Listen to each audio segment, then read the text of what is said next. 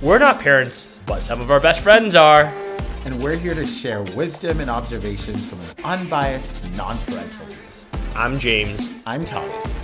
We're two non parents interested in the world of parenting. This, is Dink. This is something I was briefly telling you about um, earlier, James. Um, but as you know, and many of our listeners may know, um, I have clinical depression. Um, and what that has meant, particularly in the last year, is I'll go through swaths of time where I feel incredibly down, incredibly low, and it feels overwhelming to interact with the world um, or other people. Uh, and during my most recent depressive episode, as I've, I've come to call them, I had a friend who reached out and wanted to hang out. Mm. And I just felt that felt like the hardest ask in the world. Mm. And so I said no. Um, and the friend tried to insist and said, I know things are hard, but I want to spend time and I want to support you. And I said, I'm kind of all supported out. Mm. I hmm. don't have energy for this. And then you, um, this, uh, this is happening over iMessage. So then you see those three little dots pop up and then hmm. disappear and then pop up and then disappear and then pop up and then disappear. And then finally a text came that said, you know, are you trying to stay away from me right now because something I am doing is triggering you? Mm. And in the moment, I was like, it's hard enough for me to just say, I don't have energy to hang out. How do I even answer that question? So finally found the energy to say, no, there's no reason. You don't need to be okay. I just need some space. Uh, and it was only as I, the fog of my most recent depressive episode started to lift that I started remembering that text in a very different way. Hmm. Um, what at that moment had felt pretty burdensome, I started to realize more and more was an incredibly vulnerable and courageous and loving reach out. Hmm. Vulnerable because this amazing friend of mine was willing to ask a pretty hard question. Yeah. Is it me? Um, I, would be scared to ask that in the best of times. Mm. The courage to do that and loving because the choice to do that meant that in that moment, my friend chose to be more invested in our relationship and any healing it may need than protecting themselves. And so I deeply, deeply appreciated it. Um, but after the fact, mm. and I was struck both by how much I appreciated it in this present moment and how much I didn't hmm. appreciate mm. that gift when it happened. Well, Thomas, I really appreciate the way you shared about this. Um, it seems like such a personal and meaningful anecdote, and mm. I'm really feeling the tenderness of how you're sharing and the relationship you have with your friend. Mm. It's a reminder how complex appreciation is. When I think of the word appreciation, I think of lightness. Yeah. Like, oh, it's easy and but as you're describing, and it reminds me how appreciation can be complex. We try to appreciate someone, they don't take it differently, or mm. we someone appreciates us and we don't realize it's happening. Yeah. I also appreciate the grace you're giving yourself and your friend mm. to give appreciation space mm. because sometimes we need that space to really take it in. Mm. And on the topic of appreciation, um, I'm really excited to share Matt's second question. I know last episode we talked that he gave us a a, a three party question, and let's play it now. Let's do it.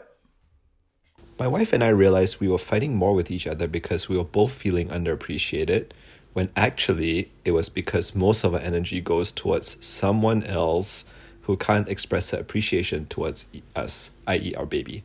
How do we appreciate each other more and also learn to be content despite giving of ourselves to someone who can't reciprocate but also recognizing that, of course, our parents and others have done the same for us. I just, I love, love, love that question. Thank you, Matt. Um, and you know, James, the first thing that brings up for me is what are some times in your life that you felt the most appreciated? Hmm. What your question brings to mind is the ways I've learned about how I like to be appreciated, and mm. uh, the the framework of love languages comes to mind. Mm. Just because you're the podcast co-host, I'll share a story of you, or just I guess stories of you. Um, you know, I think early in our relationship, Thomas, I remember getting long texts from you. about how you appreciated our friendship. Uh, and I remember being confused at first because I've never received like long text messages. As some of my older friends know, my texting for a long time was like very short, very transactional. Mm. And I was like, yeah, this is, this is like people send long text messages, but I love receiving them. And I realized my one of my love languages is words of affirmation, and I just think about that so fondly because not only the the pleasant feeling of being appreciated, Mm. but the surprise and the joy of being surprised of how I was Mm. appreciated and how much the words meant, the ways you talked about a friendship, the ways you said "I love you." I think maybe you were one of my first friends who said that to me, and those weren't necessarily the ways I grew up being appreciated Mm. or learning to express appreciation, but it meant a lot. And I think from being appreciated that way, I think I've learned to do that for others. Um, I've learned to ask for it for others more. So yeah, those are memories of feeling appreciated I wanted to share with you Yeah. and our listeners out there. Um, I you've not shared that particular anecdote in a while, and it means a lot to me. I'm just kind of sitting here and feeling very appreciated, not to make it overly meta, um, by that, but also remembering how much I appreciated your friendship and how true that was as I was sending those texts, and just the hmm. joy of of getting to know you in those early years and realizing how different we were and yet hmm. our points of commonality and, and the joy that that's brought and, and has continued to bring. So I guess I'm just appreciating all in you. Yeah. And I know just kind of going back to what we were saying earlier, there's a certain joy when appreciation's given and it's received the way it's intended. Mm, mm, And you know what I definitely hear from Matt's question is talking about some of the more complicated parts of appreciation, right? It sounds like um, there's times with Matt and his partner where, and just knowing them, they're such loving people. Um, I find so much inspiration in their relationship. But it sounds like he's describing moments where uh, there might be miscommunication in appreciation, which I think leads to the perhaps the feeling of being underappreciated yeah. with each other and the way they talk about their relationship to their child. Yeah. So what that makes me think about are, you know, what are the moments in our lives where maybe it's been a little different, where someone's trying to offer appreciation Yeah. and it hasn't landed. Times where you try to appreciate someone and it didn't work out the way you thought, or maybe the other way around. A story comes to mind almost immediately. Um, and I'd referenced, I, I think, first, the example I gave earlier before we started was probably an example of where, um, you know, I, I, I did not appreciate well, but I think a moment where appreciation was given and not received. Actually, going back to what is an inadvertent theme of this podcast, back to our roommate situation when we we're all younger. And um, there was one particular member of our roommates who would really go out of his way to get to know me Yeah. um, and to express what he thought was interesting about me and what he wanted out of my life. And I'm not going to name this person until I get permission. Um, but we had such different communication styles that I experienced those moments of expression of appreciation as somewhat mockery. Um, I experienced those uh, the curiosity he showed as a way of like appreciating my my life many times as um, just an attempt to kind of convince me to believe what he wanted me to believe. Um, and so I ended up spending a lot of energy in our relationship almost ducking Hmm. his attempts at appreciation, sometimes through sarcasm, sometimes through just avoidance. Um, and we've been friends long enough now for me to know how genuine those um, those those offerings of of appreciation and care were. But for for years, that's not how I experienced them at all. Yeah. Thanks for sharing that, Thomas. Um, yeah, naming the the thread of how when one attempts to uh, appreciate, and I'm also just like thinking about kind of the complexity of how affect your relationship, but also maybe from the other person's end of like how painful it is to try to attempt to appreciate and then not have that felt at all. Mm. And just Hmm. again, just normalizing that that happens in life. Yeah. And I wonder what it might be like if we, you know, just to think about, especially in a moment of clarity. Sometimes when it's a bit further away, when it's not your exact scenario, like if we just recognize that there will be times in this world Mm. where people are offering us a gift, Mm. whether it's appreciation or something Mm. else. Just seeing that that's just a part of life. Like, Yeah. I guess, like, how might we change our behaviors or attitudes based on that? That also just reminds me of what we were talking about yesterday of like Yeah. the power of change your narrative after the fact. And sometimes Mm. I know how powerful regret can be. Like, oh, I Mm. wish I appreciated showed appreciation in the moment, or I wish I received that appreciation in the moment. Yeah. But yet, like through this experience, like kind of revisiting powerful stories, we always have a chance to appreciate later. yeah. We always have a chance to receive appreciation later. yeah. And I really, really want to take that and internalize that because that is so Yeah. powerful. Yeah.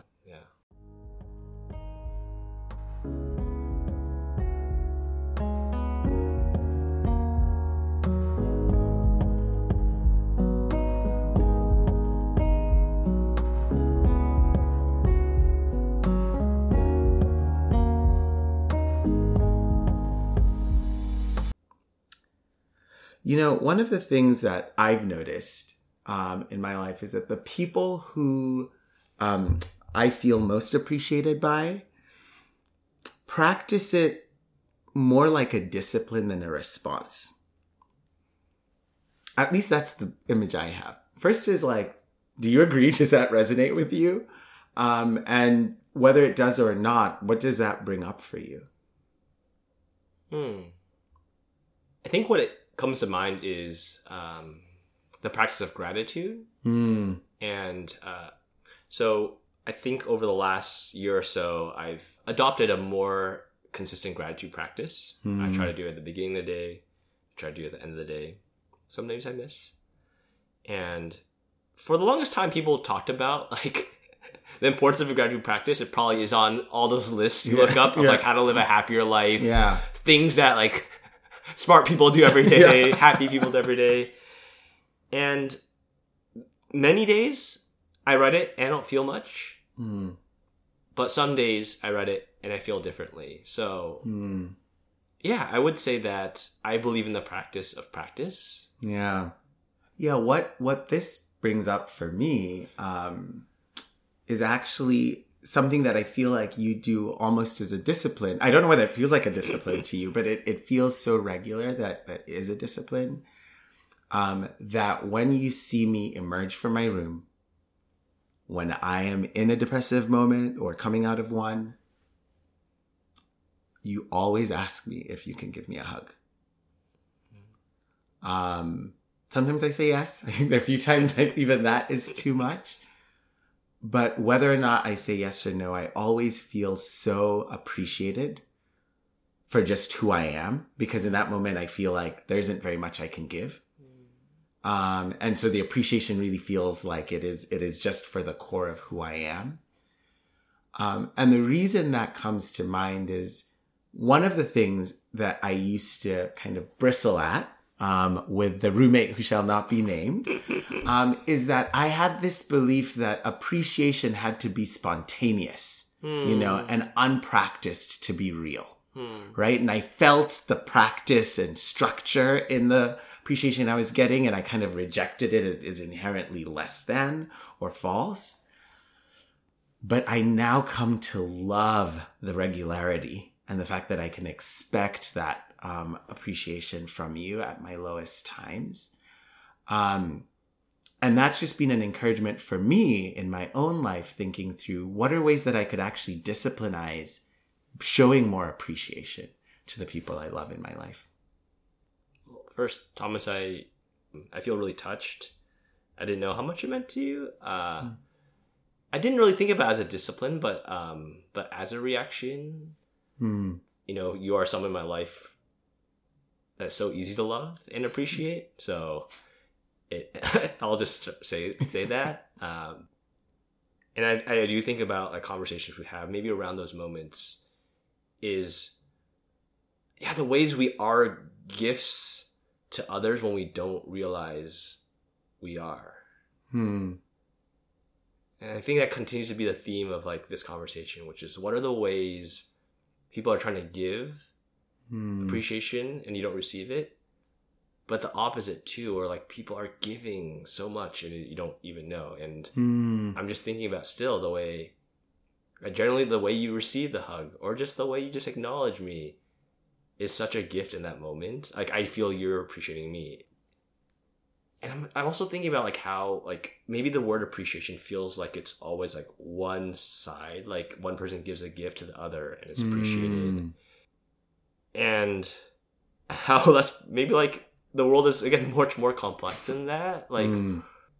that we are all appreciating or attempting to appreciate Hmm. others like i, I can uh, maybe this is my worldview but i think people at our healthiest state we do actively appreciate but even when we're hurt and at a loss we're seeking something and we desire like i think people want to be in gratitude of others Hmm. and again, if I, I I say this out loud as a thing I want to hold on to, Hmm. because I think if I if I hold on to that and remind myself it and internalize it, I will see more appreciation in my life. I will give more appreciation in my life, Hmm. and that's just like a beautiful thing.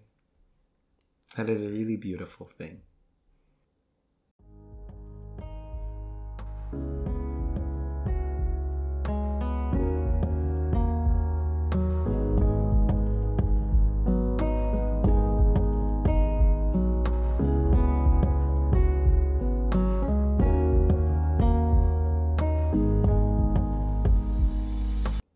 Based on the way you know Matt describes this chapter of being a parenting journey, I imagine that is it's probably one of the hardest parts of being a parent is that feeling of being underappreciated Hmm. in such a stressful environment Yeah. at times.